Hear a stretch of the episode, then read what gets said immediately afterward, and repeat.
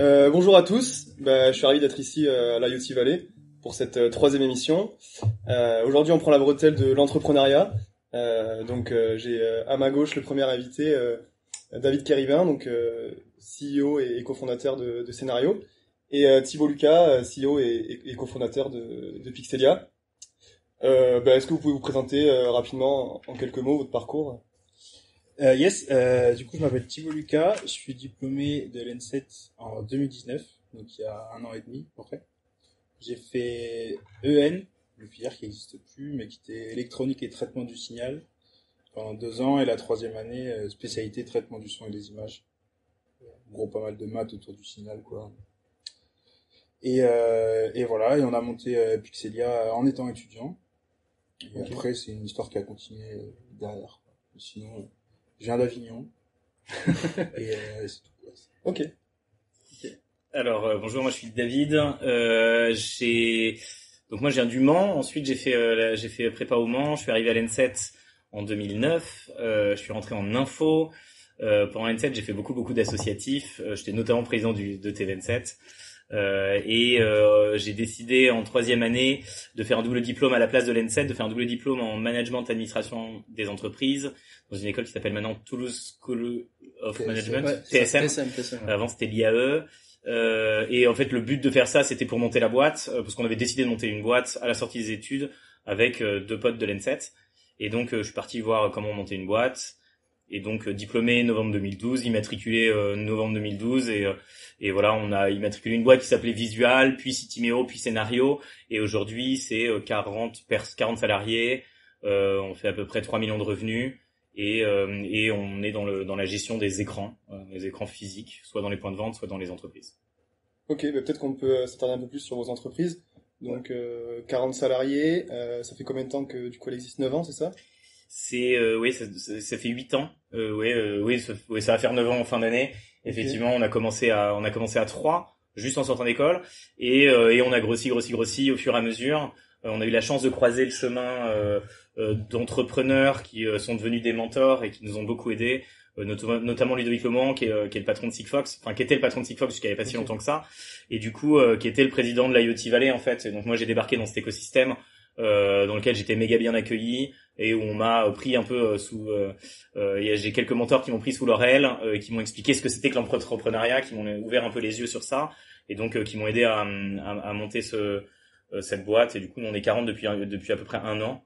Euh, Et on a voilà, on a, on a grossi. Et euh, du coup, concrètement, qu'est-ce que vous proposez à vos clients? C'est c'est de la communication sur les écrans à, distance, si j'ai bien compris? C'est ça. Donc concrètement, on fournit une solution technologique qui permet euh, de d'augmenter l'impact des messages sur écran. Euh, et donc euh, nous, c'est un outil qui permet de piloter, créer, gérer des milliers d'écrans et des milliers de contenus sur des écrans avec de l'algorithmique de diffusion qui permet en fonction du contexte, de la météo, de la date, du jour, etc., de mettre en avant un contenu plutôt qu'un autre. Euh, voilà, et nos clients, c'est euh, euh, principalement des, des, comptes du CAC 40 ou du SBF 120, donc des clients comme comme euh, AXA, comme Boulanger, comme Veolia, Engie, EDF, euh, et un peu des régies publicitaires aussi. D'accord. Donc en fait, c'est les c'est les panneaux publicitaires qu'on voit dans les centres commerciaux où on voit la météo par exemple. Alors oui, il y a les panneaux publicitaires dans les centres commerciaux, mais il y a aussi des, des écrans pour la communication interne dans les ah, entreprises. Donc par exemple tous les écrans de l'Enset qui font de la communication interne hein, pour les pour les pour, pour, les euh, pour les étudiants et les employés, euh, bah, c'est c'est géré par notre solution. Ok. Et donc du coup vous avez développé une solution, elle est déjà développée, elle est finie, elle est aboutie, et aujourd'hui vous la vendez. Elle est toujours en amélioration Ouais, euh, disons que quand tu montes une boîte, euh, tu, fais ce qu'on appelle un MVP, hein, un minimum viable product, et le but c'est de sortir ce produit sur le marché rapidement, de façon à avoir tes premiers retours, faire tes itérations, euh, et puis bah au fur et à mesure, bah tu le développes dans le sens de du besoin client, dans, le sens du besoin client, avec comme objectif de trouver ce qu'on appelle le product market fit. Et donc quand tu as le product market fit, c'est le moment où tu peux euh, appuyer euh, sur l'argent pour l'acquisition et grandir quoi. Euh, donc oui, notre produit, il existe, il est développé. Maintenant, j'ai au moins 10 années de roadmap dans ma tête sur le produit. Euh, maintenant, ces dix années de roadmap ne vont pas du tout se dérouler comme euh, comme je l'ai dans la tête aujourd'hui. Ouais. Euh, ça va être chamboulé par plein de choses, mais on a suffisamment à faire pour euh, occuper des dizaines d'ingénieurs pendant toute une vie, quoi. On voit qu'on utilise pas mal le mot d'anglais là, euh, on rentre directement dans le vif du sujet de l'entrepreneuriat. c'est ça. on va essayer de, de parler à tous les étudiants, mais bon, évidemment, c'est euh, l'incontournable de, de l'entrepreneuriat. C'est ça. Ju- Juste avant de laisser la parole, Ouais. j'invite tous les étudiants qui nous utilisent, qui nous entendent, euh, à apprendre l'anglais, hein, parce que si vous parlez pas anglais, ça sert à rien de créer une entreprise. Et en tout cas, de manière générale, si vous ne faites pas d'anglais, euh, vous n'irez pas pas très loin. Euh. Moi, perso, ça fait depuis le début de la boîte que je recrute que des gens qui parlent anglais.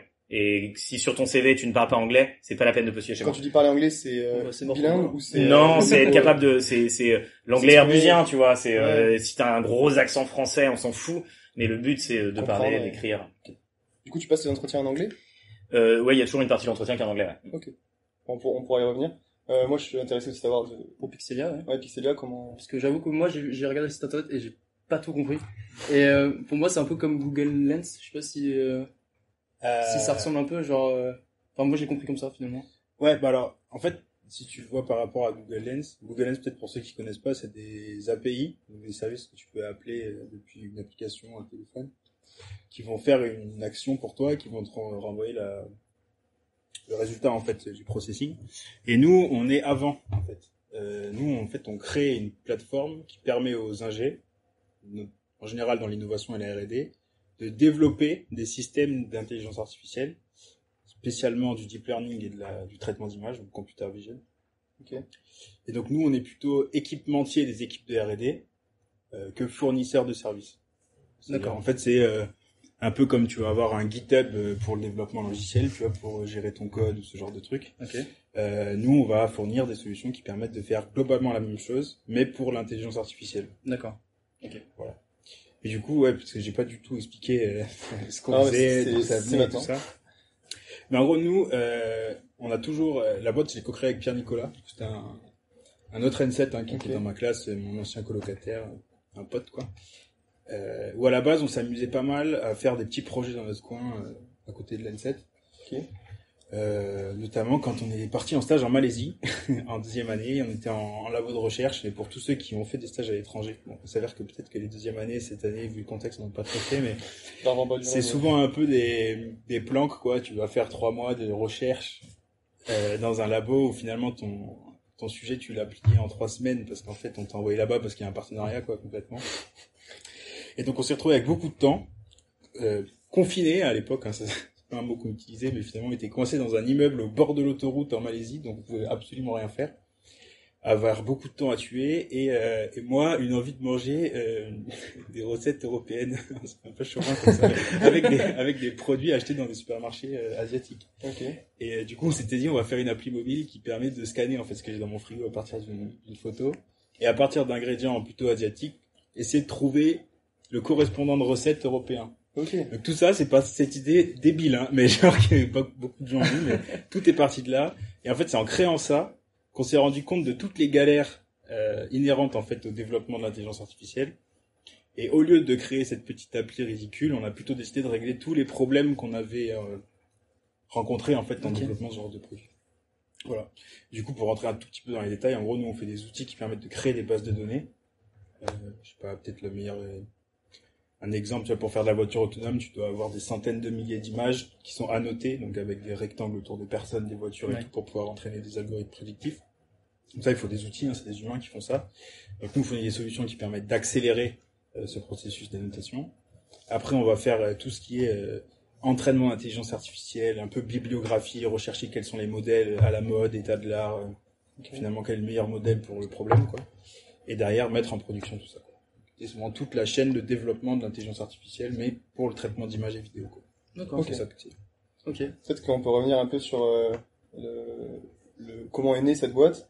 Euh, moi, je trouve ça super intéressant, euh, l'anecdote que en fait, euh, ce soit un vrai besoin que, que tu as ressenti, qui fait que en fait, après, tu as monté ta boîte. Est-ce que depuis tout le temps, tu as toujours voulu monter ta boîte ou c'est vraiment l'idée qui, qui t'a qui t'a fait dire tiens, je vais peut-être euh, me lancer dans l'entrepreneuriat parce que j'ai une idée qui peut marcher et, et je peux en faire ma- mon métier en fait. Ouais, alors disclaimer, déjà, ce qu'on a fait, c'est clairement pas ce qu'il faut faire. hein.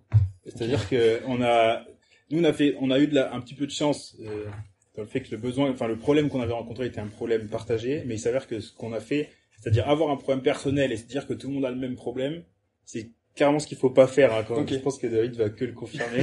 Apparemment. Euh, bon, il s'avère qu'on a eu un peu de chance là-dessus, euh, pour être honnête, mais euh, rendons à César ce qu'il y a à César, tu vois. Euh, mais par contre, sur le côté, est-ce qu'on voulait créer une boîte? Ouais, euh, il y a, la question s'est pas trop posée. Enfin, c'est un peu comme David, on avait décidé qu'on voulait monter une boîte. Ça été ça ou... Et ça faisait longtemps Ouais, ou c'est en rentrant en ou c'était... euh, Alors, pour le coup, je saurais pas te dire exactement, mais en tout cas, ce qui est certain, c'est que depuis le jour où on s'est rencontré avec Pierre-Nicolas et qu'on a discuté un petit peu, on savait qu'on allait monter une boîte ensemble, quoi. Mais le trigger, tu vois, le truc qui dit, ok, là, maintenant, on va faire une boîte, franchement, je, je saurais pas dire, quoi. C'est un peu un truc qui vient comme ça. Je sais pas, David, comment c'était de ton côté, mais... Ouais, non, c'est intéressant, ça me fait, ça me fait rire parce qu'effectivement, oui, c'est tout ce qu'il faut pas faire, mais, euh, mais je pense que le- l'entrepreneuriat est fait de, est fait de, de chance et de sérendipité, qu'il faut un peu générer de la chance pour, euh, pour avoir une chance de réussir. Et je pense qu'effectivement, se lancer dans l'entrepreneuriat, il n'y a pas du tout besoin d'avoir une idée. En fait, c'est un espèce de, enfin, pour moi, c'est un faux, euh, c'est, un- une fausse, c'est une, une idée préconçue en fait qui est pas bonne. Euh, on s'en fout de l'idée. Effectivement, en fait, on, moi, j'ai lancé un truc sur les écrans, mais l'idée de départ était naze. Euh, et en fait, ce qu'il y a, c'est tu prends n'importe quelle idée, tu commences à la confronter au marché, et puis tu vas euh, itérer, pivoter, pivoter, pivoter, pivoter, jusqu'à trouver un, un endroit où il y a un raisonnement entre le marché et le produit, et c'est celui-là sur lequel tu vas. Et je pense que euh, moi, je suis, je suis pas passionné euh, par euh, la publicité sur écran, je suis pas passionné par, euh, je sais pas quoi, le fait de fournir un outil qui permet de communiquer sur écran. Franchement, je pourrais faire des poubelles connectées, ce serait tout aussi sexy, et je, et je kifferais autant euh, me, lan- me lancer dedans. En fait, t'es intéressé par résoudre un problème qui répond à des gens, euh, et je pense que c'est ça être entrepreneur en réalité. ok. Ok, Et ouais. après, pour, pour le début de l'entrepreneuriat, pour moi, euh, C'est une rencontre aussi comme, euh, comme Thibaut ah bah, c'est c'est clair, euh, c'est clair que euh, en fait euh, moi pendant que j'étais à l'N7, on a fait énormément énormément d'associatifs. Je disais tout à l'heure un peu en off, mais qu'on avait fait un peu. J'avais probablement fait beaucoup plus d'heures. Je sais même pas probablement, c'est j'ai fait beaucoup plus d'heures d'associatifs que d'école, hein, clairement à l'N7.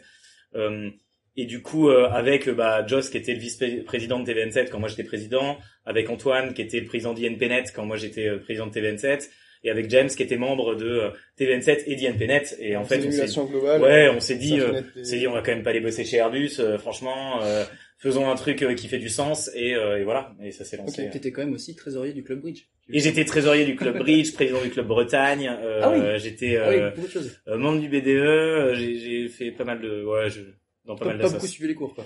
Non, non, effectivement, non. J'étais, c'est vrai que euh, ça, ça me fait marrer quand tu parlais tout à l'heure. C'est, je comprends, euh, je, je comprends euh, l'informatique de manière globale et générale. Et je pense que si tu veux, ce que t'amène l'ENSET, c'est euh, et, et comme la prépa d'ailleurs, c'est une capacité à à euh, comprendre les choses de manière globale, à voir des choses. Mais je suis un, je suis un très mauvais, je suis pas du tout un expert. Et c'est pour ça qu'il fallait que je monte la boîte avec des experts. Et Antoine, c'est c'est euh, c'est juste une machine et il nous fallait Antoine pour monter la boîte. C'était impossible. Parce que avec Joss et moi sinon on était on était complètement limité en termes de tech quoi. Euh, c'était assez vois. marrant. Et euh, est-ce que euh, l'associatif, ça vous a apporté euh, peut-être des, des, des choses que vous apportez pas les cours pour monter sa boîte? Est-ce que d'être euh, président euh, euh, du, de TVN7, ça t'a apporté euh, au moins l'envie et aussi des, des, des compétences un peu de gestion de projet? Qui te servent aujourd'hui Peut-être le tout début du... ouais ouais c'est clair. Enfin c'est c'est exactement ça. Je pense que je peux pas mieux le résumer que ça. Euh, je pense que euh, être dans une association c'est euh, comprendre la dynamique de groupe euh, comprendre les fondements de la dynamique de groupe et tout ce qui va derrière et, euh, et de la dynamique de, de gestion de projet. Euh, et c'est ce qui m'a enfin c'est c'est ça moi en tant qu'entrepreneur ce que je recherche c'est euh, monter une équipe euh, monter une équipe ultra performante qui va réaliser des choses géniales. Euh, Sûrement, et voilà. des assos de l'ANSET, quoi. Et euh, C'est ouais c'est général ça toutes et, les écoles. et pour moi l'associa- l'associatif c'est exactement ça Enfin, pour moi c'est clé dans une école l'associatif euh, parce que ça te permet de t'ouvrir l'esprit évidemment tu as les cours qui, qui te permettent de euh, bah, en fait de commencer à toucher du doigt euh, les, les- des problématiques et à monter en expertise mais euh, mais c'est tout ce qu'il y a à côté en fait qui te permet de t'ouvrir l'esprit Ouais, sur le monde euh, Ok. Et toi, Thibaut, t'étais euh, t'étais, euh, président de, du Ouais, moi, BDS, j'étais non? président du BDS. Ok. Mais à une époque où, où il y avait qu'une seule asso qui avait vraiment euh, pouvoir à l'ETSET, quoi. le foyer. Et, euh. Mais du coup, non, alors là, pour le coup, moi, c'est pas ça qui m'a vraiment euh, aidé à entreprendre. Ouais. Par contre, j'ai fait le CPP avant. Ok. Et au CPP, j'étais président du BDE. Et en fait, ça m'a beaucoup plus appris. Donc le CPP, peut-être qu'on peut rappeler, c'est la, la prépa des, des INP. euh, Ouais, c'est- la prépa intégrée des INP. Et en fait, ça m'a appris un truc euh, qui est pas du tout dans le management et tout ça. C'est Mhm. plutôt comment parler à quelqu'un qui se sent en position de force par rapport à toi. Et euh, ça, pour le coup, je trouve que c'est hyper important quand tu montes une boîte. En tout cas, dans Bah, David, c'est pareil, mais ce qu'on appelle en B2B, donc quand tu vends d'un business à un autre business, Ouais. et que t'es jeune et que tu montes une boîte, tu te trouves très vite dans une situation où t'as un mec avec plus d'expérience et un plus gros compte en banque, même si c'est pas vraiment le sien, il peut penser que c'est le sien, et, euh, et d'arriver à trouver sa place dans ce genre de discussion où quelqu'un a l'impression d'être vraiment en supériorité par rapport à toi. Euh, à l'N7, euh, au CPP, quand je devais composer un peu avec l'administration, ce qui est, c'est un peu compliqué, comme il y a des mineurs et des majeurs, il faut un petit peu négocier sur ce que tu peux faire, pas faire. Et ça, ça m'a beaucoup, ça m'a beaucoup aidé dans mes rendez-vous clients, quoi, finalement, derrière. Ah, du coup, tu Euh, t'effaces pas devant. euh, Enfin, tu. C'est pas ne pas s'effacer, c'est juste arriver à trouver la bonne manière de se placer pour Ah oui, qu'on t'entende. Ça s'apprend aussi, Ouais, et- voilà. Ouais. C'est sûr que c'est pas dans les cours qu'on qu'on peut apprendre ça. Euh, après, j'avais une question. Du coup, euh, tu t'as dit que tu as fait un, euh, un double diplôme à TSM, donc School of Management. Euh, là, donc, euh, c'est clair que ça a été vraiment pour lancer ta boîte. C'était le but. Ouais. Et euh, est-ce que ça répond à tes attentes? Est-ce que du coup, ce double diplôme a t'a apporté des compétences en plus de celles de l'N7 euh, qui t'étaient indispensables? Est-ce que tu penses aujourd'hui que sans ce double diplôme, t'aurais quand même réussi? Euh, alors il y a plein de questions. Je vais essayer d'y répondre de manière méthodique. La première chose, c'est euh, tout ce que j'ai fait à TSM, j'ai adoré. J'ai juste, euh, euh, c'était le, le vrai bonheur en fait. Si tu veux, j'avais touché du doigt certaines choses à l'N7. Euh, euh, il, y a- il devait y avoir dans les cours euh, mineurs de mineurs de mineurs, il doit y avoir un cours d'économie, un cours de compta. Et en fait, moi, je m'étais dit à ces cours, je m'étais dit, putain, c'est trop bien, c'est trop intéressant parce que c'est juste autre chose que juste du vieux code ou euh, je sais pas quoi, des maths où je comprenais rien en plus, j'étais mauvais. Et, euh, et du coup, quand je suis arrivé à TSM, mais en fait, c'est que des cours comme ça. Économie, euh, des cours de compta, de finance, de fiscal, d'entreprise, etc. Et franchement, c'est absolument génial. Moi, ça m'a ouvert l'esprit sur énormément de choses. Euh, ça m'a amené une, un début de compréhension sur le monde de l'entreprise que je trouve que je n'avais pas du tout à l'N7. Bon, je sais que l'N7 a beaucoup travaillé ces derniers temps pour euh, vraiment euh, pivoter et, et s'adapter et aller vers beaucoup plus le monde de l'entreprise et de l'entrepreneuriat de manière générale. Euh, mais à l'époque, c'était pas le cas. Et en fait, euh, ben, tous les cours que j'ai eus euh, à l'IAE me servent aujourd'hui dans la vie de tous les jours en tant qu'entrepreneur. Euh, les cours d'économie m'ont permis d'avoir cette curiosité intellectuelle, euh, de pas se limiter à juste notre travail, mais au monde qui nous entoure, parce qu'en fait, les enjeux du monde qui nous entoure sont les enjeux qu'on va, qui vont nous rentrer en fait euh, dedans demain, et sur lesquels du coup, bah, nos, nos boîtes doivent se structurer et s'adapter. Euh, sur la partie fiscale, finance, c'est la compréhension des chiffres d'une entreprise, etc. Alors je pense que j'aurais pu monter la boîte sans, euh, Parce mais que ça euh, arrive, beaucoup de personnes. ouais, bien sûr, bien sûr. La preuve. Euh, La preuve, Mais en tout cas, en tout cas, je, je, enfin pour moi, je, je recommande chaudement euh, ce double diplôme parce qu'il est, euh, enfin il- pour moi, ça a été vraiment un game changer et un, ça, ça a été un vrai bonheur cette année. Elle m'a ouvert les, elle m'a ouvert- beaucoup ouvert les yeux. ouais. Ok. Du coup, euh, Thibaut, toi qui l'as pas fait, est-ce que c'est quelque chose. Déjà, est-ce que tu t'es posé la question de ce que tu allais faire en troisième année? T'as hésité? Euh, moi, je me suis posé la question plutôt euh, en Master SP, enfin un bac plus 6, quoi. Ok. Je- moi, en gros, j'ai visé l'N7 pour la filière traitement du signal des images. Et du coup, partir en troisième année faisait pas du tout sens avec mon Ouais. projet parce que ça aurait été faire tout le boulot sans avoir Sans un les- peu le, la chose qui m'intéressait, quoi. Donc, c'était pas, c'était pas un, un Parce bon que tu savait avant que tu voulais faire ce- cette spécialité Ouais, et t'étais ouais. vraiment intéressé par ça à la en base, sortant de la euh, prépa. ouais. Bah, ce qui nous a rapproché avec Ben, en fait, euh, Pierre-Nicolas, c'était surtout euh, qu'on voulait travailler dans le son à la base. Et du coup, je voulais absolument faire la spécialité traitement du son pour euh, pouvoir bosser là-dedans derrière. Par contre, euh, je pense que finalement, ce que tu dis, David, ça rejoint plutôt le côté faire autre chose. En gros, l'N7, c'est- c'est génial. Tu vas sortir, tu seras un expert. Honnêtement, si tu pousses vraiment euh, les études à l'N7, tu peux devenir un vrai expert d'un domaine. Ouais. Mais fatalement, tu vas te focaliser sur des domaines. Et je pense que, bon, là, pour le coup, c'est partagé euh, avec David, c'est le côté faire autre chose. Peu importe, ce serait de la peinture, ce serait pareil, tu vois. Là, tu Ouais. parles de fiscal, de compta, effectivement, c'est pratique pour monter une boîte. Mais ça aurait pu être de la philo, de l'histoire, ça aurait été pareil, je pense. C'est l'histoire de juste un peu ouvrir tes horizons et et d'apprendre de- autre ouais. chose. Et ça, c'est le gros avantage de monter sa boîte, à mon sens. Parce qu'il y a bien un, un truc sur lequel je retiendrai, c'est de pouvoir toucher à tout, quoi, finalement. Ouais, tu vas ouvrir des portes et pas euh, et pas aller travailler directement dans le domaine euh, Ouais. dans lequel t'es formé. Euh. Et finalement, cette année euh, Master Spé qu'a fait David, nous, on l'a fait euh, un peu tout seul. En gros, on a fait un an de galère. Alors, faut pas se mentir, c'est des galères absolues parce qu'évidemment, tu parles du fiscal. Moi, j'étais là, je voyais un Excel. Je dis, attendez, mais comment ça, comment ça marche? Et hop, bon, ben, fatalement, t'apprends, tu vois. Et il m'a fallu un an à peu près hein, pour comprendre tout ça, mais un peu tout seul, quoi, finalement. Parce que si tu comprends les chiffres et que t'es un peu ouvert d'esprit, que t'écoutes les gens, euh, finalement, tu peux apprendre tout seul ce genre de truc euh, si t'es un petit peu aidé, quoi. Et ça rejoint ce que tu disais tout à l'heure sur le monde du B2B et apprendre à parler à des gens qui sont dans des entreprises, en fait, c'est pas du tout, euh, c'est pas du tout facile en fait, c'est pas du tout euh, inné, naturel. Et je pense qu'on a tendance, et c'est pour ça, c'est d'ailleurs pour ça euh, tout à l'heure quand tu disais que c'est une mauvaise idée de euh, de monter une boîte sur un problème que toi t'as la plupart du temps, parce qu'en fait toi euh, t'es euh, t'es euh, juste un bisounours dans un monde de bisounours au moment où t'es à l'N7 quoi.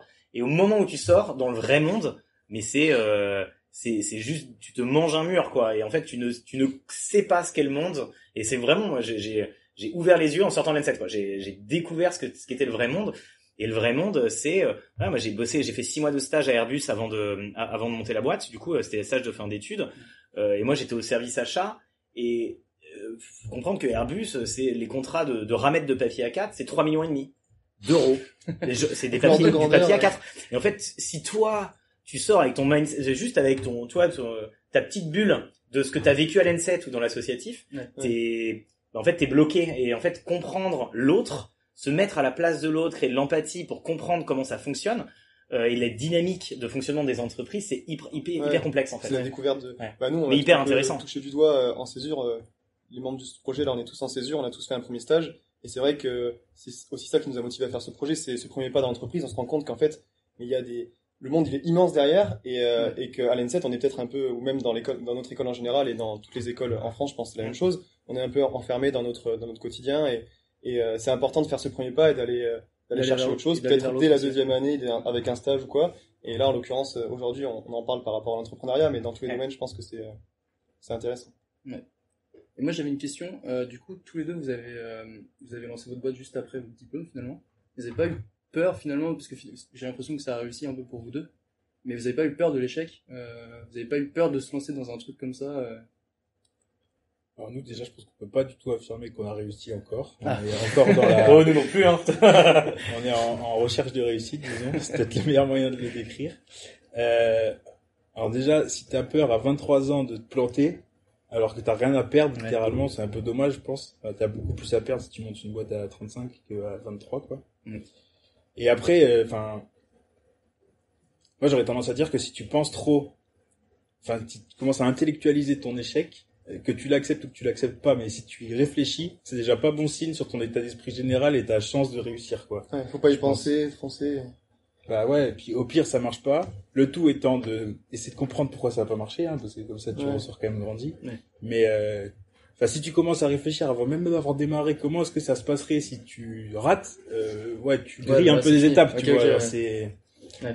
enfin, je... moi, Ouais, c'est comme ça que je vois. je- je te rejoins de manière générale. Euh, malgré tout, je pense que euh, je- euh, alors donc il y, y a deux choses. Le premier c'est enfin moi c'était un, un aveu de, euh, de l'acheter de monter la boîte en sortant de l'école parce que je me suis dit parce que j'avais un CDI chez Airbus et et clairement là le, la vie était toute tracée quoi tu vois deux ans après euh, Oui. euh, la bagnole le chien la baraque l'emprunt et c'était fini quoi et euh, et je me suis dit mais jamais en fait j'ai envie de créer quelque chose et j'ai mais j'ai tellement hésité et j'ai hésité à signer ce contrat en me disant mais mais le problème je savais que le problème c'est que j'allais me faire enfermer et que Mm. c'était fini et Ouais, donc que j'allais jamais réussir à en sortir parce que une fois que tu as gagné un train de vie, tu ne peux plus le lâcher de manière générale. Ouais. Tu vois, quand tu voyages en première classe, tu ne peux plus repasser à la seconde classe, tu vois. Et du coup, bah, moi, quand j'ai commencé, euh, putain, je bouffais des pâtes et du coup, je prenais le train de nuit pour aller à Paris faire mes rendez-vous business et euh, je dormais dans un Airbnb pourrave au septième étage sans ascenseur, dans une espèce de chambre de bonne de l'enfer. Et genre, honnêtement, j'aurais le train de vie aujourd'hui, si tu veux, huit ans après, euh, mais je peux pas le refaire.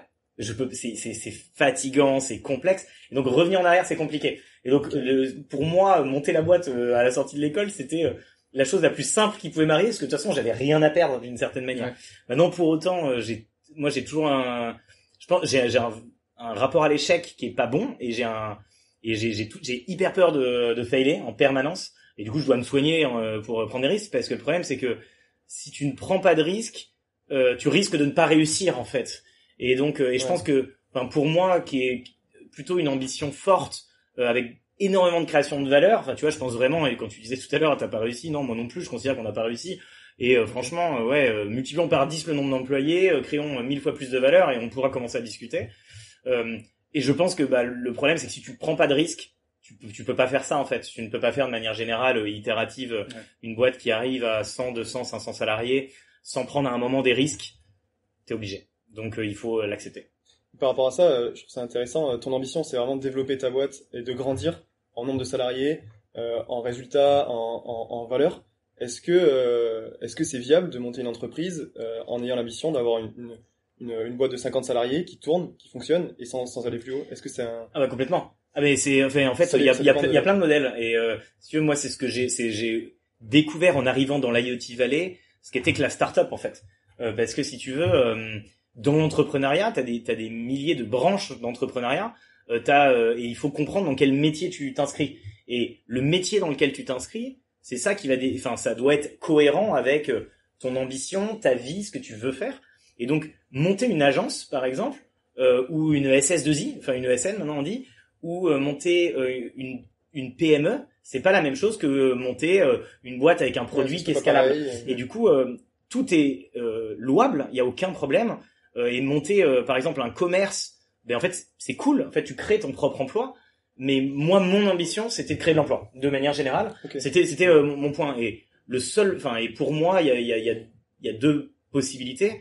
Soit je le fais en, en créant une, une SS2I ou une petite d'agence sur lequel, bah oui, tes contrats, si tu veux, tu rajoutes des people au moment où tu as des contrats, c'est normal. Soit je le fais d'un point de vue produit, et donc euh, le revenu est décorrélé du nombre de, de personnes, parce qu'à un moment. Euh, en rajoutant euh, une personne de plus, tu crées dix fois plus de valeur, tu vois. Euh, Et j'ai préféré ce choix-là, mais c'est euh, Ouais, voilà, un choix. il y a choix, ouais, tout à fait. il faut juste être bien avec ça, en fait. Il faut bien comprendre où on est, parce que si on ne sait pas dans quel jeu on joue, euh, on prend des mauvaises décisions. Et ça, c'est pas forcément facile au tout début quand tu te lances de justement. euh, Mais tu itères. Ouais, tu, voilà, tu évolues. Moi, j'ai, moi, mon rêve dans la vie, c'était de, c'était d'avoir 10 employés quand je, quand je suis sorti de l'N7. et j'ai changé depuis. Ah oui, du coup.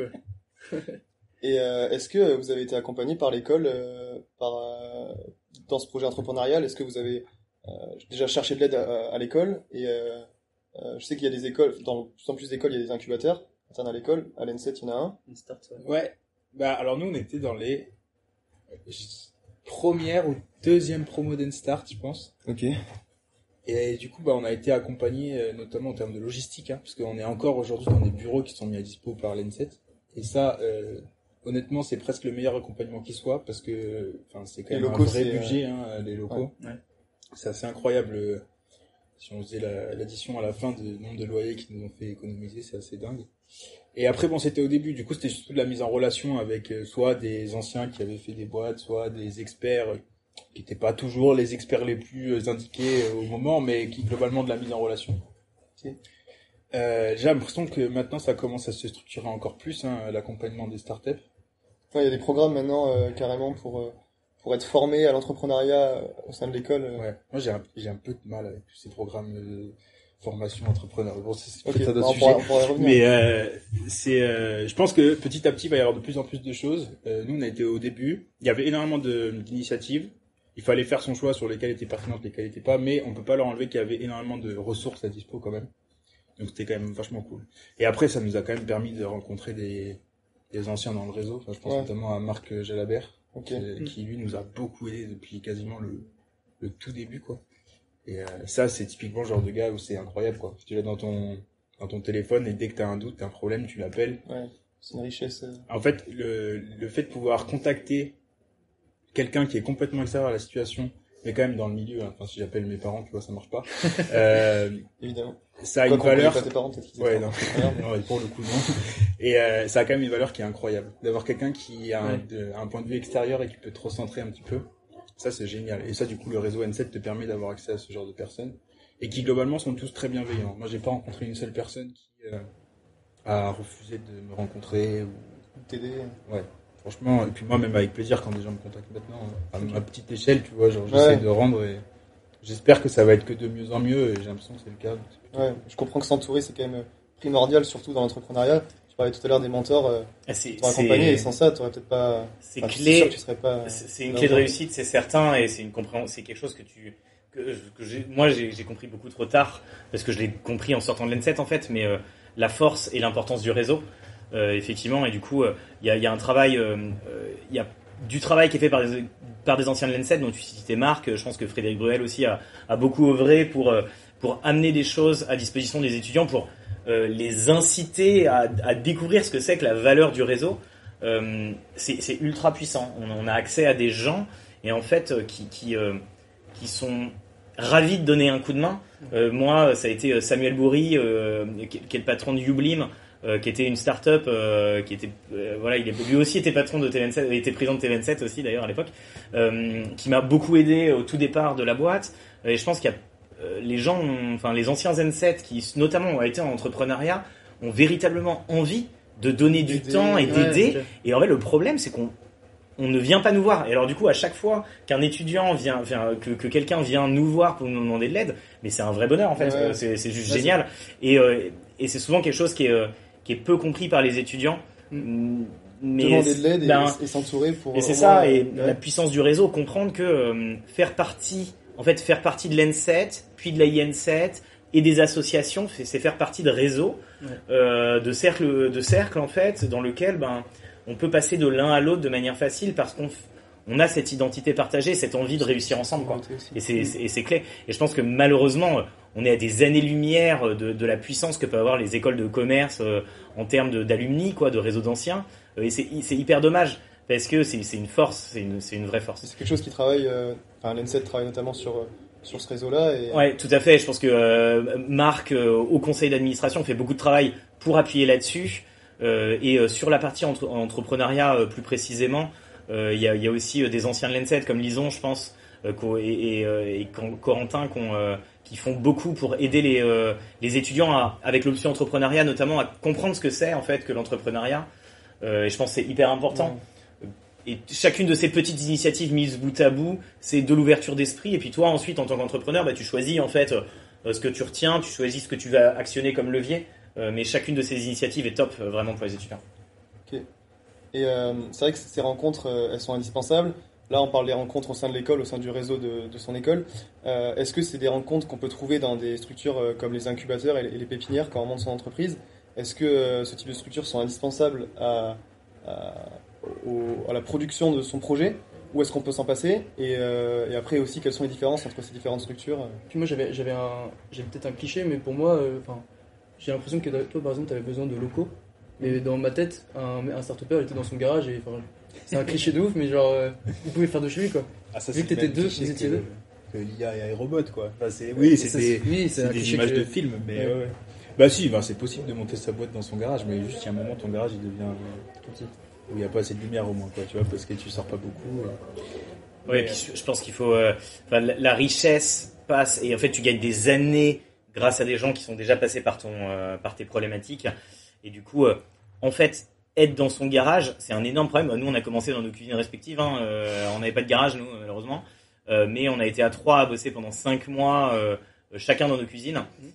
avant de, de- de- d'être accepté à la UT Valley et d'avoir les locaux, et c'est là où tout a démarré en fait. C'est, le moment où, oui, on a eu des locaux pour se poser ensemble, déjà, ça c'est, c'est la première étape, mais la deuxième, c'est être entouré d'entrepreneurs, et du coup avoir la capacité, avoir la, la facilité à accéder à ces gens et à leur poser des questions.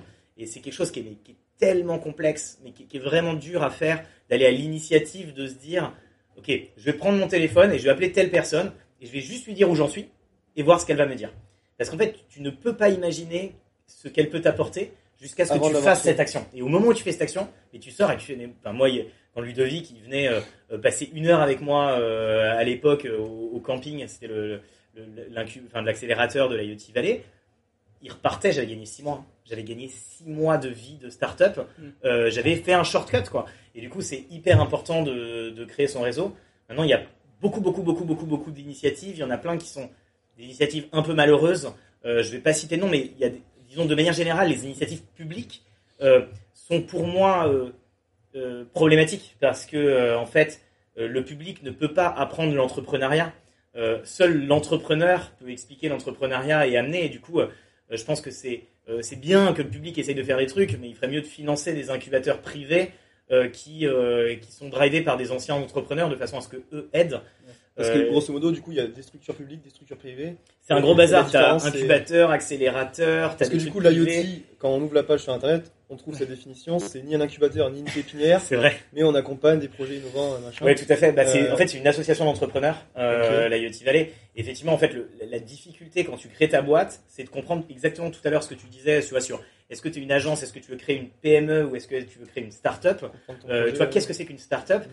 ben, En fait, euh, comprendre ça, il faut aussi comprendre dans quel domaine tu es. Et en fonction de ton domaine et de ton état, ben, tu vas plutôt aller dans un et- plutôt dans un accélérateur, etc., etc. Et il y a plein d'initiatives et le, en fait, le, je pense que le seul moyen pour savoir où aller, C'est d'interroger des, euh, d'interroger des gens qui sont passés. Et eux, ils, ils- ils sauront te dire, euh, ils sauront te guider, en fait, te baliser le chemin, parce que c'est vraiment compliqué de l'extérieur. Donc c'est souvent la solution, s'entourer et poser des questions euh, pour gagner Ouais. du temps. Quoi. Euh, honnêtement, il y a, à mon avis, autant de structures d'accompagnement qu'il y a de types d'entrepreneurs.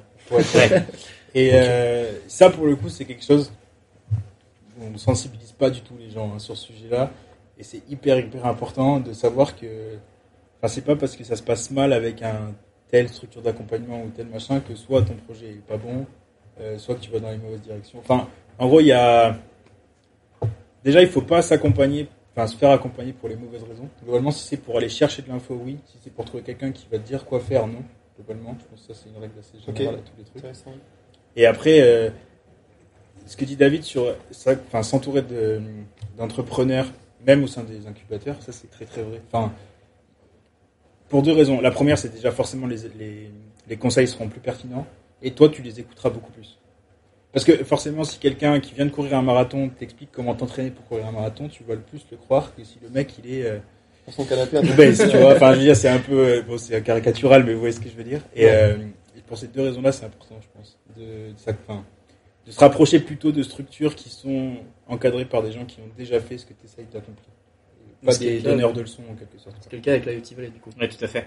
Et juste pour, euh, pour rebondir là-dessus, euh, moi, pour l'anecdote, j'ai, euh, au bout de cinq mois dans nos cuisines respectives, on, il y a un startup week-end qui s'organise à l'N7 et on se dit, ah bah, génial, on va y participer. Nous, alors, ça fait cinq mois qu'on fait, euh, l'erreur classique de l'entrepreneur français qui est, on travaille en sous-marin, surtout sans en parler aux gens.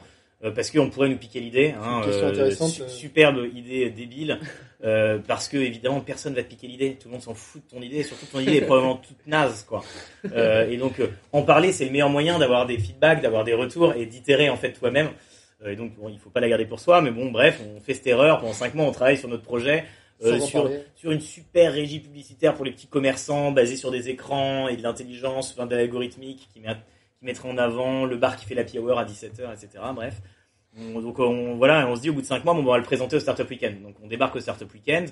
Euh, on est sélectionné et puis on participe pendant pendant 50 heures et à la fin du startup weekend on pitch. Et franchement mais c'était sûr qu'on allait gagner. Parce que les autres ils avaient des idées de merde les BP étaient nazes. Enfin bref on était vraiment les meilleurs. Il y avait aucun doute dessus. Et, euh, et là on, et là on n'est même pas classé. Et genre mais moi j'étais au fin fond du gouffre parce que je me dis putain ça fait 5 mois qu'on bosse comme des acharnés. sert si, euh, et en fait, notre idée est merdique. Et donc, il y avait un jury, et il y avait un jury de cinq bonhommes que je citerai pas, euh, mais euh, voilà, qui sont euh, tous issus euh, du monde euh, plus ou moins, voilà, public, privé, un peu des gens à droite à gauche.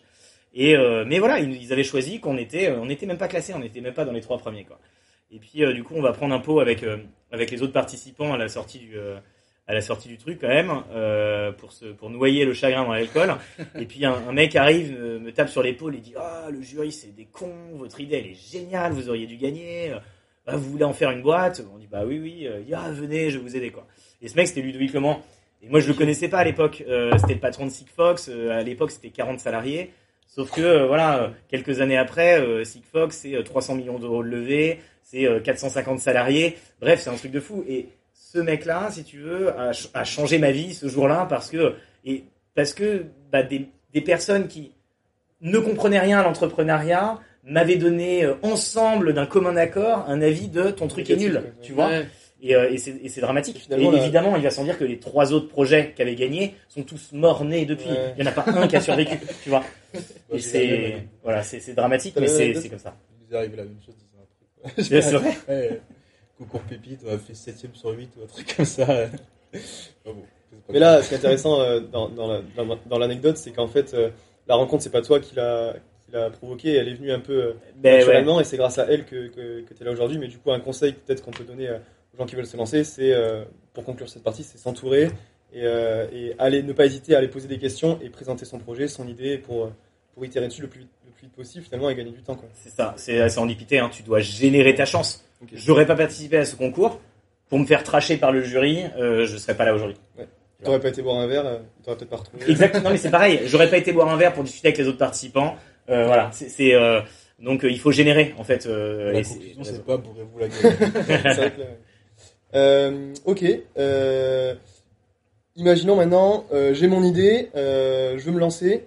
Par quoi je commence concrètement sur euh, On va rentrer un peu plus sur les questions moins drôles, sur euh, l'administratif, les financements. Finance, ouais. Euh, c'est une question qui est revenue euh, quand on a demandé à, à nos auditeurs un peu euh, les questions qui, qui se posaient sur l'entrepreneuriat. C'est euh, souvent euh, comment je peux me lancer sans être sûr que je vais pouvoir me rémunérer? Euh, financièrement. Comment je, comment je commence et comment je lance mon, mon projet? Euh, alors déjà, il faut être quand même très euh, honnête. Hein. L'égalité des chances parfaite euh, quand tu lances un projet entrepreneurial en sortie d'études, elle n'existe pas. Enfin, soyons honnêtes. Hein. Si t'as pas un rond, c'est quand même très compliqué. Sauf, certains business models, mais ouais, bah oui. Même à la limite, tu vois, si tu vis chez tes parents et que tu as juste à acheter ta bouffe, ouais, tu t'en sors. Par contre, si tu dois payer ton loyer, ton machin, ça va vite être compliqué quand même. Enfin, soyons, je pense, euh, honnêtes là-dessus. Parce que, avant tout, l'argent, c'est un peu le nerf de la guerre hein, de l'entrepreneuriat. S'il n'y a pas d'argent, il y a un moment, ça ne sera pas possible. Après, il y a franchement beaucoup, beaucoup de euh, dispositifs de financement quand tu te lances. Mais pour financer le projet. C'est pour ça que je dis qu'il faut avoir un peu d'argent Ouais, perso. pour vivre en fait. tu vas pouvoir un peu financer des développements, des machins, mais par contre, euh, tes pattes et ton loyer, tu pourras pas forcément. Après, tu as le système du prêt étudiant hein, qui peut quand même marcher pour euh, te faire un peu de, de compte courant. Mais globalement, quand même, euh, il y a beaucoup de dispositifs, de dispositifs de financement, notamment la bourse French Tech, hein, qui est, je pense, utilisée par toutes les boîtes qui se lancent dans des trucs technologiques. Ok. Tu as la région aussi qui aide pas mal avec les passes ad hoc, process, projet, il y en a pas mal Ok. mais qui sont quand même tous conditionnés par ce qu'on appelle des quasi-fonds propres. Euh, du coup, c'est quand même. euh, en gros, ils vont te prêter euh, 1 euro si toi tu as 1 euro. C'est Ouais, pas vraiment ça, mais que- globalement, c'est ça. Ok. Donc, pour avoir de l'argent, des subventions, il faut quand même avoir un peu de fonds propres. Et ça, c'est des subventions que tu peux avoir. euh, comment dire Quel avancement de projet tu dois proposer en face pour avoir droit à ces financements à ces- aides Euh, alors, je suis pas un expert, mais j'ai quand même l'impression qu'il y a un dispositif à chaque euh, phase. Donc toi, par exemple. T'as as pu, euh, t'as pu être aidé euh, un peu à toutes les phases et dès le début, t'as pas forcément. Alors nous, on est des phobiques administratifs. Euh. Du coup, euh, là, on est en train à peine de faire la bourse Fresh Tech, alors que ça fait deux ans quand même qu'on bosse. Mais euh, globalement, je connais beaucoup, beaucoup de gens qui ont pris tous ces dispositifs et ça se passe plutôt bien. Il y a quelques dossiers à monter, quelques appels à faire, euh, changer un petit peu les mots dans les dossiers, mais globalement, Et donc ça se passe bien. aujourd'hui, euh, vous avez lancé ça il y a quelques mois, enfin le, le- votre, votre produit. Euh, tu, tu te rémunères pour l'instant ou pas encore euh Euh, moi, personnellement, je me rémunère pas. Quoi. On génère un peu d'argent, mais on... je me rémunère pas. en Ok. plus. Ouais, moi, J'ai mis trois ans avant de me payer. Euh, ouais, trois bonnes années avant de me payer. Euh, et du coup, je, ouais, je, je valide euh, eff- effectivement. euh, Je, je confirme tout ce que tu as dit. Je suis, je suis complètement d'accord. Euh, le prêt étudiant, moi, je me suis lancé avec un prêt étudiant et un deal avec mes parents. Euh, et Joss avait le même deal avec ses parents. C'est euh, vous payez le loyer et, et la bouffe et, le- et vous nous offrez deux ans de, de temps, quoi. Et du coup, ça avait été le deal. Moi, mes parents ont accepté ce deal parce que ouais, mes études n'avaient pas coûté grand chose. Parce que du coup, entre la prépa et l'ENSET, comparé à euh, l'école de j'avais toujours, ouais, c'est ça, comparé une école. Et ils m'avaient dit, bon, ok, allez. euh, alors, ça avait été dur parce qu'en plus, euh, quand j'aurais dit que j'avais refusé le CDI, euh, pour eux, c'était un, peu compliqué, mais mais ils ont accepté le, ils ont joué le jeu et donc, bah, grosso modo, à partir du moment où on te paye le loyer et la bouffe, ben, bah, t'as besoin de rien d'autre concrètement pour Mm. toi, ce qui fait que tu peux te consacrer à la boîte. Et donc, ça m'a offert deux ans et puis puis euh, après, j'ai négocié un an de plus euh, de rab parce que j'avais pas été au bout. Euh, et du coup, nous, pour nous lancer, euh, effectivement, on a fait un emprunt étudiant auprès de, de la LCL. Je sais pas si c'est toujours la banque euh, à fond de crois, L7. Lyonnais, ouais. Euh, Ouais, ouais, mais je crois que ouais, c'est encore celle de bah cool. Euh, et du coup, euh, et du coup, j'avais fait cet emprunt étudiant, euh, donc sans garant ni caution. Et donc, moi, j'avais emprunté 15 000, Joss 15 000. Et on l'avait fait, alors on avait un peu, d'ailleurs, triché, mais merci la LCL, on l'avait fait après le diplôme. Donc, officiellement, on n'était plus étudiant, mais ils nous avaient, c'était super cool. Ouais, ils nous avaient même fait une carte ISIC. Donc, moi, j'avais bénéficié des, des, des ré- réductions étudiantes pendant trois ans de plus. C'était trop cool. Euh, et, et donc, du coup, ensuite, bon, bah, ensuite, on a bouffé des pattes. Et ces 15 000 euros, ils servent à développer le projet, quoi. Donc ensuite, c'est effectivement cash is king. Euh, c'est euh, donc à partir du moment où t'as plus de cash, t'es dans le mur. Donc il faut toujours que t'en aies. Euh, maintenant, euh, du coup, c'est c'est quoi l'enjeu? Je pense que l'enjeu, c'est de sortir le plus rapidement possible le truc minimum qui te permette de tester le marché pour euh, re- re- rentrer le- un peu d'argent. Parce C'est à ce que moment-là tu peux faire des levées de fonds, par exemple? Bah, je Euh, dirais que au-delà au-delà de quand les t'as levées de fonds, je pense que un produit. en fait, le truc le plus important qu'il faut se dire, c'est la source numéro une de revenus devrait être celle de tes clients.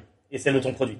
Et donc, il faut, miser sur. euh, il faut tout faire pour que ça ce soit le premier. Et une fois que tu as des premiers clients, un peu de traction et que tu as réussi à prouver quelque chose, ben en fait, tu peux aller convaincre des investisseurs, tu peux aller convaincre différentes Ouais. choses, sachant que les banques, elles sont complètement absentes dans cette phase de vie. Jamais elles te prêtent. Évidemment, tu es, le moins. Il n'y a aucune chance que tu rembourses. Si tu veux, euh, concrètement, monter une boîte, tu as quoi Tu as 95% de chance de mourir dans les 5 ans.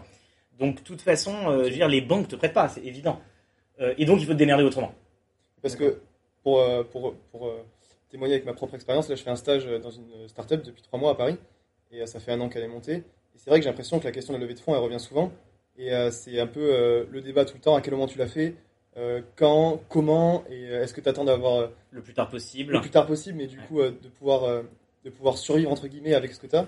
Et du coup là ça dépend si tu avais un métier avant ou si tu as fait ça en sortie d'école pour pouvoir continuer justement comme tu disais avec du cash. Et après c'est à ce moment-là quand tu as plus que tu, vas justement te tourner vers ces levées de fonds. Alors, quand on a pu, c'est un peu trop tard pour faire une levée de fonds. Ouais, de manière générale, en fait, le, le fonctionnement, et ça, c'est un truc que j'avais découvert aussi, euh, euh, que j'ai la, la dure réalité au moment où on est arrivé, euh, on a monté la boîte. Mais en gros, le moment où il faut aller chercher de l'argent, c'est le moment où tu n'en as pas besoin. Et ça, c'est assez contre, contre-intuitif, quoi. C'est-à-dire que non, tu vas pas faire ton prêt euh, CTLM au moment où tu veux vraiment cette télé. Euh, tu vois, tu vas faire euh, un emprunt au moment où tu sais que tu n'en as pas besoin. Comme ça, tu es en super position de force pour euh, faire ton emprunt. Et puis une fois que tu l'as fait, et ben au fur et à mesure, si tu as besoin de l'utiliser, tu vas l'utiliser. quoi. Donc ça, ça, c'est euh, de manière générale quand tu fais. Donc bah ouais, la levée de fonds. Le problème, c'est que la levée de fonds, si tu veux, c'est un peu, ça a été un peu idéalisé, je pense, euh, et, et tout le monde s'en fait une fausse idée. Euh, ce qu'il faut bien se rendre compte, c'est que le jour où tu fais une levée de fonds, tu as un chronomètre qui tourne au-dessus de ta tête euh, parce que tes investisseurs, ceux qui ont mis de l'argent chez toi. ils attendent. euh, eux, ils, eux, l'argent, c'est pas le leur. Et donc, eux, ils doivent le rendre avec des intérêts, avec quelques années, etc. Donc, à la seconde où tu lèves, tu te mets dans un rythme qui est différent. Euh, et du coup, bah, si tu peux ne pas lever, franchement, enfin, les boîtes qui arrivent à faire des, des- des vrais succès sans lever d'argent, mais c'est génialissime, enfin, c'est juste Ouais. magnifique. Mm. Et tu prends par exemple un- une boîte comme One Password, ils ont fait leur première levée de fonds l'année dernière. Ça faisait mais genre 10 ans ou 15 ans qu'ils avaient jamais fait de levée et ils faisaient déjà mais 300 millions de revenus, un truc comme ça. C'est juste, franchement, c'est magnifique. Euh, et donc il n'y a pas quoi. besoin, la levée de fonds, c'est juste, ouais, on a l'impression, enfin c'est cool, franchement. Euh, su- super, c'est cool. euh, putain, le jour où on a levé 2 millions et demi, euh, ah, t'es dans les échos, et Ouais. puis, et puis, et puis, et puis, et puis c'est cool si tu veux, tu, ouais, tu- vois ton compte en banque. Moi, j'ai fait un screenshot parce que c'est normal, j'avais jamais eu plus de plus de 5 chiffres sur mon compte en banque. Et là, il y avait euh, 7, et- c'était trop drôle. Mais en fait, passer cette euphorie momentanée, tu vois, bah, en fait, tu là, tu viens juste, c'est le début en fait, si tu veux. Donc, donc ouais, il faut un peu désidéaliser, je pense, la levée de fonds. La levée de fonds, c'est un moyen, c'est un des moyens qui te permet d'arriver où tu veux. Et ce qu'il faut te demander, c'est, enfin, tant que t'en as pas besoin, euh, ça sert à, ça sert à rien d'y aller, quoi. Ce qu'il faut savoir, c'est que tu vas vendre, enfin, tu vas donner une partie de ta boîte euh, et Ouais. le, le pourcentage de ta boîte, c'est le truc le, le plus, euh, c'est ta richesse en tant qu'entrepreneur. C'est, c'est ton equity, C'est c'est, toi, c'est- Ah ouais, ouais. c'est ta richesse à toi. Et donc, si tu commences à en donner, ben en fait, euh, d'une certaine manière, tu perds, quoi. Mm. Donc, il faut, voilà, il faut bien faire la part des choses.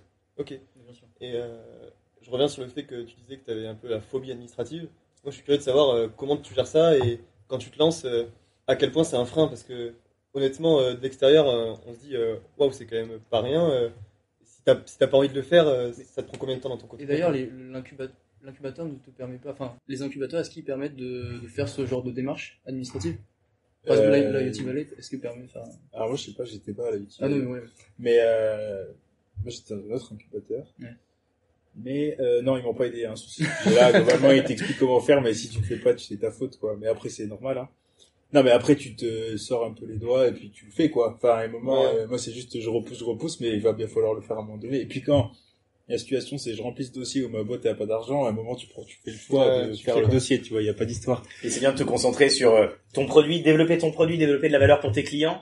Enfin, sur un moment, entre ça et euh, faire de l'administratif et des papiers pour gagner de l'argent pour plus tard, juste le meilleur argent que tu puisses faire, c'est l'argent de tes Ouais, mais là, on parle de l'argent, mais moi, je parlais aussi de l'administratif au sens général. Est-ce que ça prend beaucoup de Ah, temps dans ton projet au début de, de te déclarer, de, enfin, en fait, j'y connais rien, donc, Ouais. euh, Ouais, euh, Là-dessus, si tu veux, moi j'ai, en fait, j'ai fait l'IAE parce que j'avais ce, j'avais exactement ce, ce, ce feeling, si tu veux, ce mindset. Et c'est ouais, c'est je pense que c'est c'est un peu une idée reçue, c'est-à-dire que c'est pas c'est pas euh, c'est pas c'est pas si compliqué que ça. Ok. Euh, c'est vraiment pas si compliqué que ça, ça prend pas beaucoup de temps.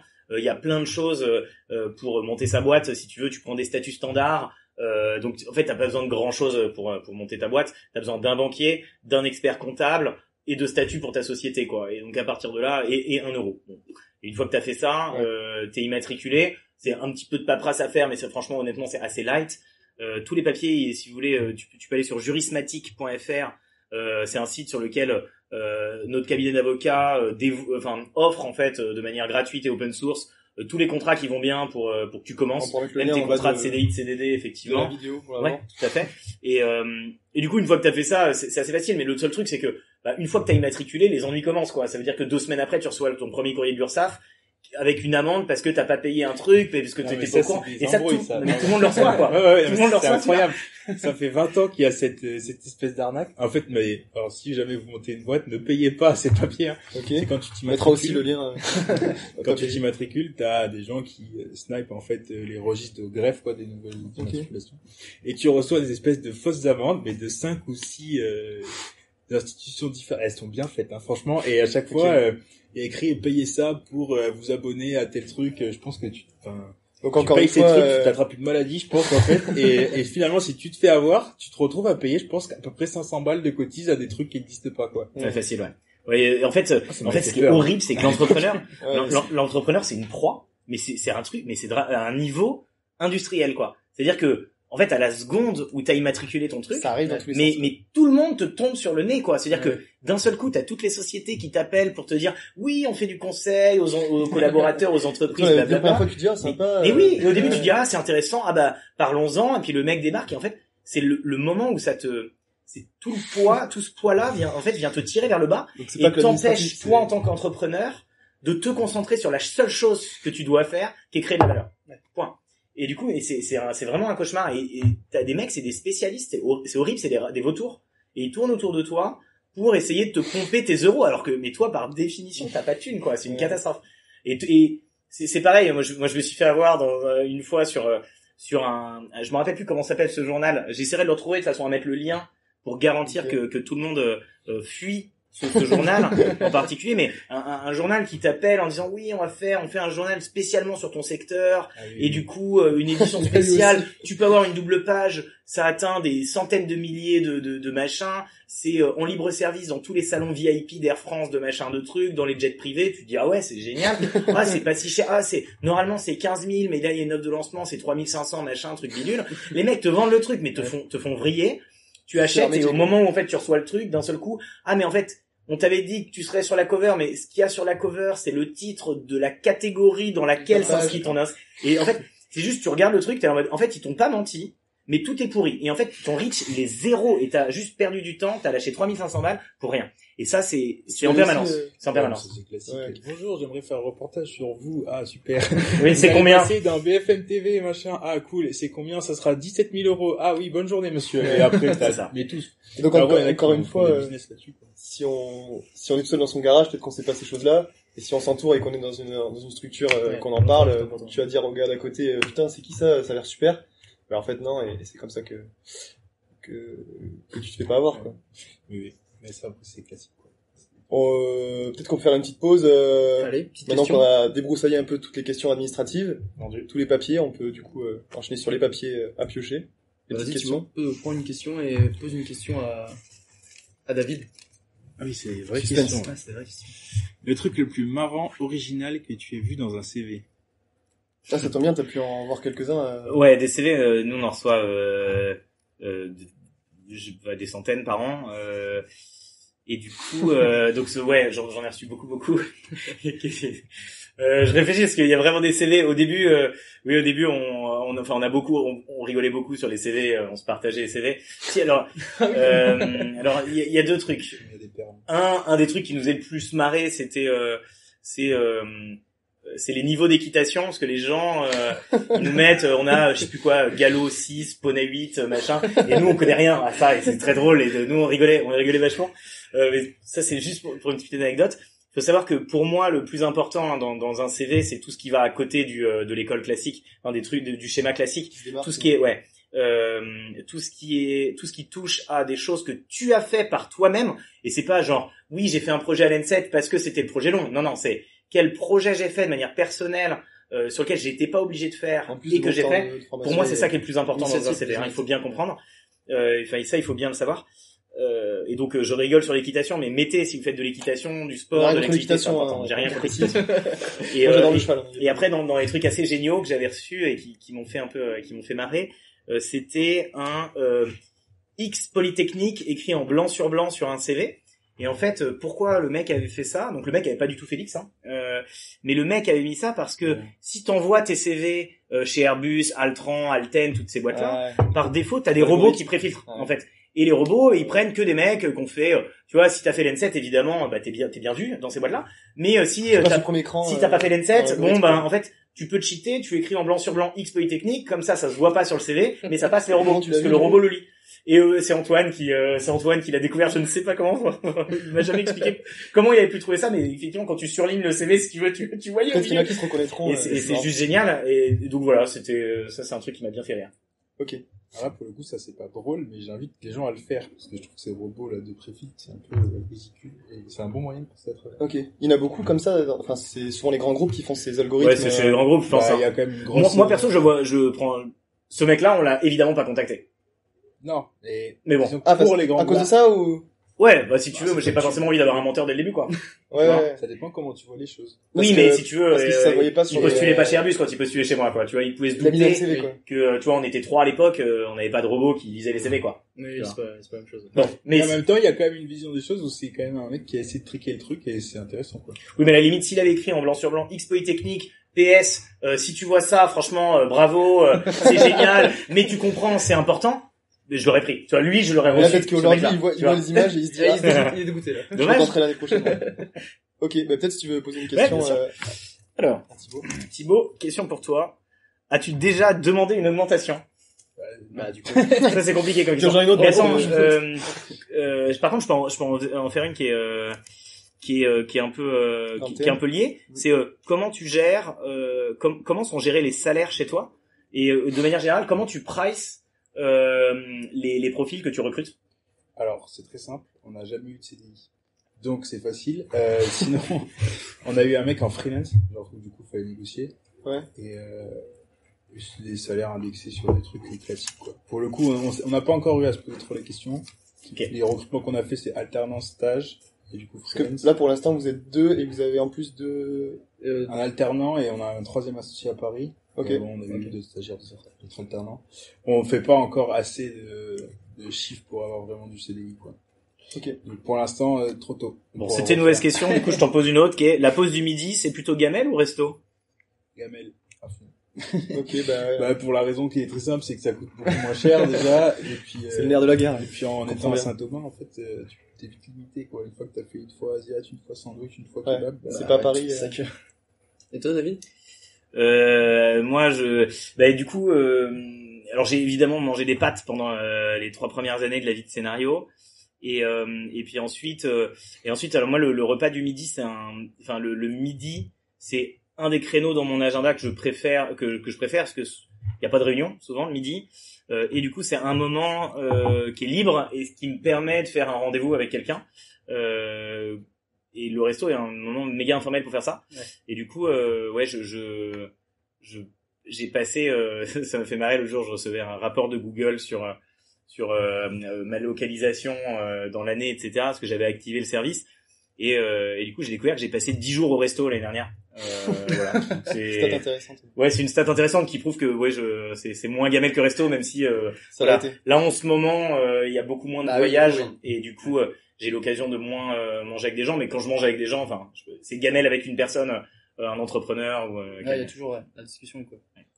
Ok. Euh, peut-être euh, pour finir, on va peut-être parler de euh, une journée type. Enfin, par exemple, qu'est-ce que vous avez fait hier? Genre, toi, David, t'as fait quoi euh, hier? Que Alors bah, hier, on a fait Snoreo. Donc Snoreo, c'est l'événement annuel de la boîte et on amène tout le monde au ski. Et du coup, Ah, on bah a fait euh, ski de fond biathlon T'as bientôt une Pendant pendant pendant pendant toute la journée. voilà. euh, Et avant-hier, du coup Et du, et du coup, euh, non, sinon une journée classique, c'est quoi?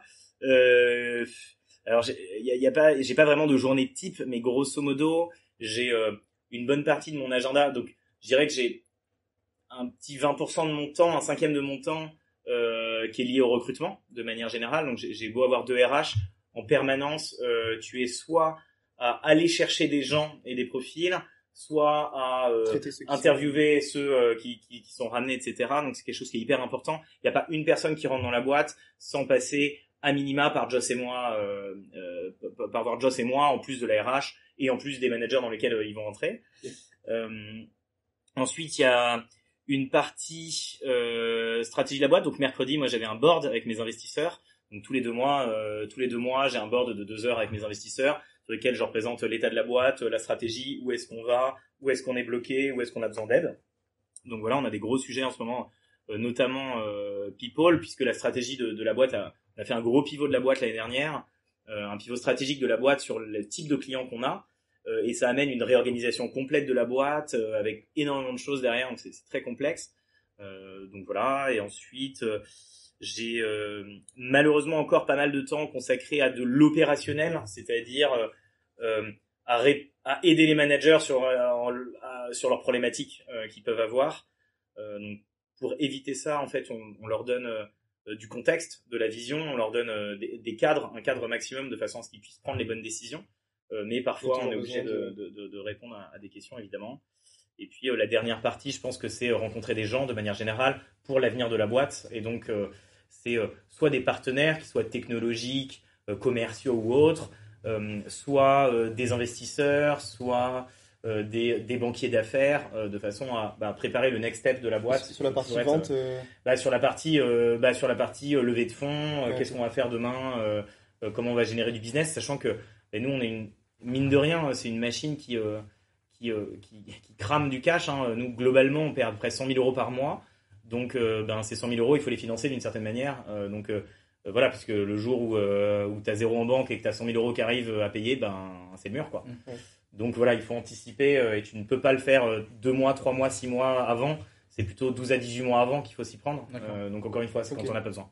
donc le quotidien d'un entrepreneur euh, avec 10 ans de recul, le quotidien d'un entrepreneur euh, qui vient de se lancer, peut-être, c'est, j'imagine que c'est différent. Euh, ouais, bah nous, c'est quand même très très opérationnel. Enfin, pour le coup, comme on assure à la fois la technique, la vente, euh, l'administration, la stratégie, c'est vrai que nos journées sont assez euh, comme ça. Euh, moi, j'essaye de pas faire 25 sujets la même journée et faire euh, Plutôt pas une le journée. lundi tech, le mardi sales, comme ça. Mais il s'avère qu'en fait, quand tu vends, quand tu rencontres des gens, bah, tu t'adaptes un peu aussi à leur dispo. Donc, moi, ça va être, j'arrive le matin, je, je regarde un peu les rendez-vous de la journée. C'est souvent des rendez-vous business, quelquefois des rendez-vous pour prévoir le futur, quoi, investisseurs, partenaires. ok. Et après, ça va être bah, tous les créneaux de vente, euh, bah, rendez-vous avec des gens, donc les discussions, puis derrière, euh, rapport de comment s'est passé l'entretien, quels sont les next steps avec ses clients, ses prospects potentiels. Et tout le reste, c'est euh, bah, être développeur, quoi. Parce que Ouais, on n'est pas assez, on n'est que deux à dev dans la boîte. Ouais. Euh, bah, les, les tickets de trucs à faire euh, se stack petit à petit, plus tu rencontres de gens, parce qu'il y a des nouvelles demandes de fonctionnalités, il y a des euh, bugs sur ouais. nos, nos clients. Enfin, il y a toujours des choses à faire sur un produit. Et euh, du coup, bah, j'essaye d'alterner comme ça. Mais nous, on a une petite particularité, c'est que du coup, mon associé Pierre-Nicolas, qui est Mhm. directeur technique de la boîte, prend aussi des sujets business. On se split en fait. Ok, chacun touche un peu à tout. Ouais, Et avec donc, quand même chacun. gère, euh, ouais. En gros, on va tous les deux faire les deux, euh. mais on aura des périmètres de décision qui sont plus un technique et un euh, business, quoi. Mais euh, Ça, ça s'est fait sur le tas ou c'est réfléchi pour que justement chacun puisse avoir une vision de comment ça se passe côté business, comment ça se passe côté développement. et- déjà parce qu'on avait tous les deux envie d'avoir les doubles visions. Euh, le tout étant d'être assez clair l'un envers l'autre sur qui décide quoi, en fait, hein, pour pas qu'il y ait de problème. Mais euh, c'est aussi que nous, on vend à des ingés et on vend à des directeurs d'innovation qui sont Donc finalement lié, des, fait. des techniques. Ouais. Et du coup, bah, d'avoir une posture de vente en étant technique a vraiment un intérêt. Donc, dans certains cas, c'est plus pertinent que ce soit Pierre-Nicolas qui aille. Dans certains cas, c'est plus pertinent que ce soit moi. Donc, ça dépend des fois. Ok. Mais globalement, c'est vrai que nous, nos journées, elles sont assez. euh, Enfin, c'est difficile de dire. euh, Il n'y a pas une journée type. euh, ouais. Ouais, non, c'est, on prend, je prends tous les sujets comme ça, Ouais, et puis j'essaye de mélanger, et puis d'arriver à avoir tout fini avant la fin de la journée, quoi. Et en termes de. euh, Est-ce que ton planning est chargé Le cliché aussi, pour continuer dans les clichés, c'est un entrepreneur, il se lève très tôt, il se couche très tard et il fait que ça le week-end aussi. Euh, non, mais oui, oui. pour être cru, mais euh, est-ce que, est-ce que euh, concrètement, tu as par exemple un, un planning qui est comparable à quelqu'un qui est en CDI dans une boîte? C'est zéro. ou, euh, et à quel point c'est différent? Ça dépend quel CDI, je pense. Ouais, ouais, et encore, je pense. Mais euh, non, alors là, pour le coup, s'il y a bien un, j'ai pu le passer un mauvais côté parce que je fais quelque chose qui me plaît. Mais une grosse différence avec le salariat classique, c'est que je pense qu'une semaine classique euh, de taf, c'est euh, entre 70 et 80 heures, tu vois. Ouais, Ah, ok. putain, ouais. Et du coup, enfin, on bosse quasiment 7 jours sur 7 euh, toutes les semaines. Quand il y a vraiment des rushs, c'est du 7 jours sur 7. Ok. Euh, ça fait grincer des dents certaines personnes de votre entourage, forcément, mais... euh, c'est la question aussi sous-jacente, c'est est-ce que du coup euh, euh, c'est c'est viable entre guillemets, euh, que ce soit si on a un copain, une copine ou, ou même son entourage, ou même sa vie perso, le, le sport, euh, est-ce que est-ce que c'est facile à vivre, est-ce que c'est vraiment une difficulté ou? Honnêtement, c'est galère. Enfin, moi, j'ai mis très longtemps et je pense que j'ai toujours pas trouvé le bon équilibre. Ok. Mais en même temps, euh, je pense qu'il faut être hardcore, quoi. Enfin, au moins un certain temps, il faut mettre tout ce que tu as dans un seul truc. Et là, étant euh, la réussite de la boîte, et ou même le- l'enclenchement de la réussite. Et une fois qu'on aura ça, peut-être qu'on se reposera des questions de comment mieux équilibrer son temps, tu vois. Ouais. Mais, enfin, nous, notre grosse peur avec Pierre-Nicolas, c'est vraiment de se dire, euh, si ça marche pas, je veux pas que ce soit parce que je me suis pas donné à fond, globalement. Ouais, donc à partir de là en fait, t'as plus de Voilà, si j'ai 12 heures dans la journée, ben, si j'en mets pas 11 dans ce que je fais, ben, c'est que je me suis pas donné à fond, quoi, en quelque Mm. Ouais, je pense que tu, tu fasses ça, hein, la, la vie d'entrepreneur, elle, elle, elle, tu, tu vis des, des phases hein, dans ta vie. Euh, au début, bah, tu dois tout faire euh, sur un gros volume horaire, donc effectivement, tu as tendance à bosser, à bosser 7 jours sur 7. Euh, moi, j'ai arrêté de bosser le week-end euh, au bout de, au bout de 3-4 ans à peu près, Euh, et ça m'a fait beaucoup de bien, et c'est cool. Euh, Ok, donc 3-4 c'est- ans, c'est quand même. c'est euh, pas une obli. En fait, le truc, c'est que moi, je suis admiratif des entrepreneurs qui arrivent à.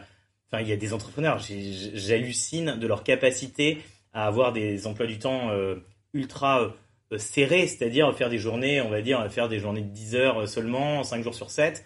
Euh, je, je trouve ça, je trouve ça juste incroyable. Je sais pas comment ils font. Euh, moi, c'est mon rêve d'arriver à là, et, parce que je sais que c'est important en fait, parce que on peut pas faire que le boulot, euh, même si euh, c'est, moi, je prends un kiff fou au boulot. Mais effectivement, je pense que la vie personnelle en pâtit.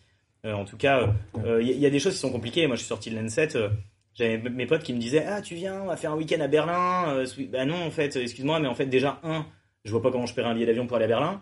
Et puis deux, ben non, en fait, ce week-end, là, euh, on a une mise en prod, un machin, un truc, il faut que je bosse, je suis en retard, quoi. ouais, c'est pas forcément facile au Euh, début. donc c'est pas facile, euh, c'est pas facile. Et puis, euh, mais au fur et à mesure, tout l'enjeu est de surtout réussir à, à, ben, à limiter le, le surplus de travail parce que l'asset le plus important de la boîte, c'est l'entrepreneur en fait, hein, c'est le CEO ou c'est, enfin en tout cas c'est les, c'est les associés, c'est les fondateurs. Et du coup, si un jour tu, te, tu te crames, tu, te, tu fais un burn-out, ben en fait c'est, la fin de ta boîte quoi.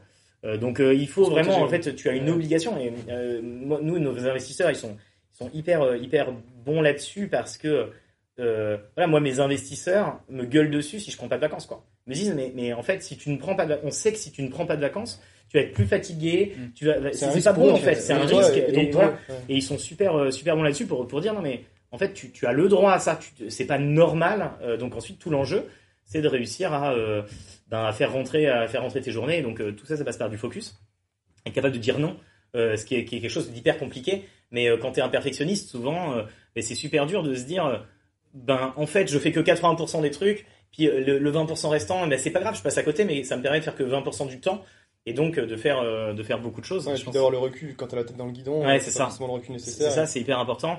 Et après, moi, je vois hein, euh, quand je, enfin, je lis beaucoup, euh, par phase aussi, mais je lis beaucoup. j'ai d'ailleurs, euh, euh, j'ai ma liste de lecture pour ceux qui sont intéressés, euh, qui, est, publique. Je vous filerai un lien euh, vers, un site pour aller euh, vers, vers, euh, cette liste de lecture. Il y, a- il y a énormément de choses dedans. Euh, en fait, à chaque fois que je finis un bouquin, euh, c'est, euh, j'ai l'impression de de gagner euh, trois mois en fait parce que c'est- alors c'est que des bouquins business évidemment euh, mais euh, parce que d'un seul coup tu découvres ah oui d'autres entrepreneurs comment ils ont fait pour répondre à des problématiques que toi tu rencontres et du coup c'est vachement intéressant euh, de le faire euh, pendant les trois premières années, par exemple. ben, en fait, à chaque fois que je l'ai fait dans mes trois premières années, ça a été euh, un gain directement. Le problème, c'est que, euh, en fait, t'es, toujours, euh, t'es toujours tête dans le guidon, tête baissée, et tu prends pas le temps, quoi. Et c'est, Mm. c'est, vraiment un drame parce que à chaque fois que tu le fais, tu te dis mais c'est génial, j'aurais dû le faire avant, et en fait, Tu repars- tu dans, un- dans des mauvaises habitudes, donc il faut se créer son rythme, c'est hyper important. Ok. J'avais une petite question peut-être pour plutôt pour conclure. Ça serait euh, où est-ce que vous voyez, alors c'est un peu une question d'entretien classique, mais euh, moi ça m'intéresse, où est-ce que, où est-ce que vous voyez peut-être dans, dans 10 ans, 20 ans, est-ce que vous serez encore entrepreneur? Est-ce que vous aurez plusieurs boîtes? Est-ce que vous en auriez, vous en aurez une autre, la même? Est-ce que vous serez euh, apiculteur? Euh, franchement, pour l'instant, c'est pas trop des questions qu'on se pose parce que pas toujours dans cette logique de si tu penses à trop à l'après, moins de chance de réussir le présent. Mais dans un monde idéal, Ouais, moi j'aimerais beaucoup euh, finir euh, dans l'in- dans l'investissement, mais pas l'investissement au sens euh, institutionnel du terme, vraiment tout ce qui est autour des business angels. En gros, rendre un petit peu ce qu'on t'attend. Prendre l'appareil, ouais. Et être moins dans l'opérationnel et plus dans l'accompagnement, mais pas dans des structures d'accompagnement. Ça me parle pas trop. enfin, J'ai pas envie de bosser dans un incubateur. Mais par contre, être vraiment angel ou enfin ce qui s'appelle angel, quoi, donner Ouais. un petit peu des tickets et puis s'impliquer dans les boîtes. Ça, c'est des choses qui pourraient me plaire. Ok. Et moi, de mon côté, euh, je, moi, j'ai, j'ai, je, je pense que dans 10 ans, euh, euh, dans 10 ou 15 ans, je serai euh, à fond dans l'associatif. C'est quelque chose, j'ai envie d'y revenir. Enfin, et je le fais déjà hein, euh, en m'impliquant à l'IoT Valley ou dans d'autres, dans d'autres clubs et assos. C'est ta rampe de lancement au tout Euh, début. et Ouais, en fait, j'ai envie de rendre. Et du coup, après, ça, ça doit être lié euh, à l'emploi. Moi, c'est quelque chose qui me, euh, qui est, euh, qui est ancré en moi et c'est quelque chose euh, que, que je, que je valorise énormément. Et du coup, je pense que j'aimerais euh, être euh, dans un cadre associatif pour aider des entrepreneurs à réussir dans leur vie et, euh, et à créer de l'emploi en fait, de manière générale. C'est un truc qui me, qui me trotte dans la tête. Donc, ça fait, euh, Ok. voilà, à, à voir ce que ça donnera, mais euh, ce serait top. Ok, bah, c'est intéressant, ça se rapproche un peu, c'est rendre l'appareil et, et être plus dans l'accompagnement des, des futurs entrepreneurs de Aider demain. les autres, quoi, finalement. Peut-être, ouais, aider les autres. Bah, je sais pas si t'as d'autres questions. euh, Eh ben non, on peut- il est 17h, donc... euh, Bon, moi j'en avais plein d'autres, mais on va pas non plus euh, s'éterniser. C'était super intéressant d'avoir vos retours. Euh, je pense pas mal de conseils pour nos auditeurs. Euh, J'espère que ça donnera l'inspiration pour se lancer, pour pas avoir peur, pour parler de leurs idées, pour euh, s'entourer, euh, être accompagné. Et puis, euh, et puis voilà. Euh, merci beaucoup à tous les deux. Merci à vous. d'avoir consacré du temps pour nous. ouais. Bon courage dans, dans vos, dans vos projets respectifs. Merci. Merci, Salut. à bientôt. À la prochaine. Au revoir. Salut.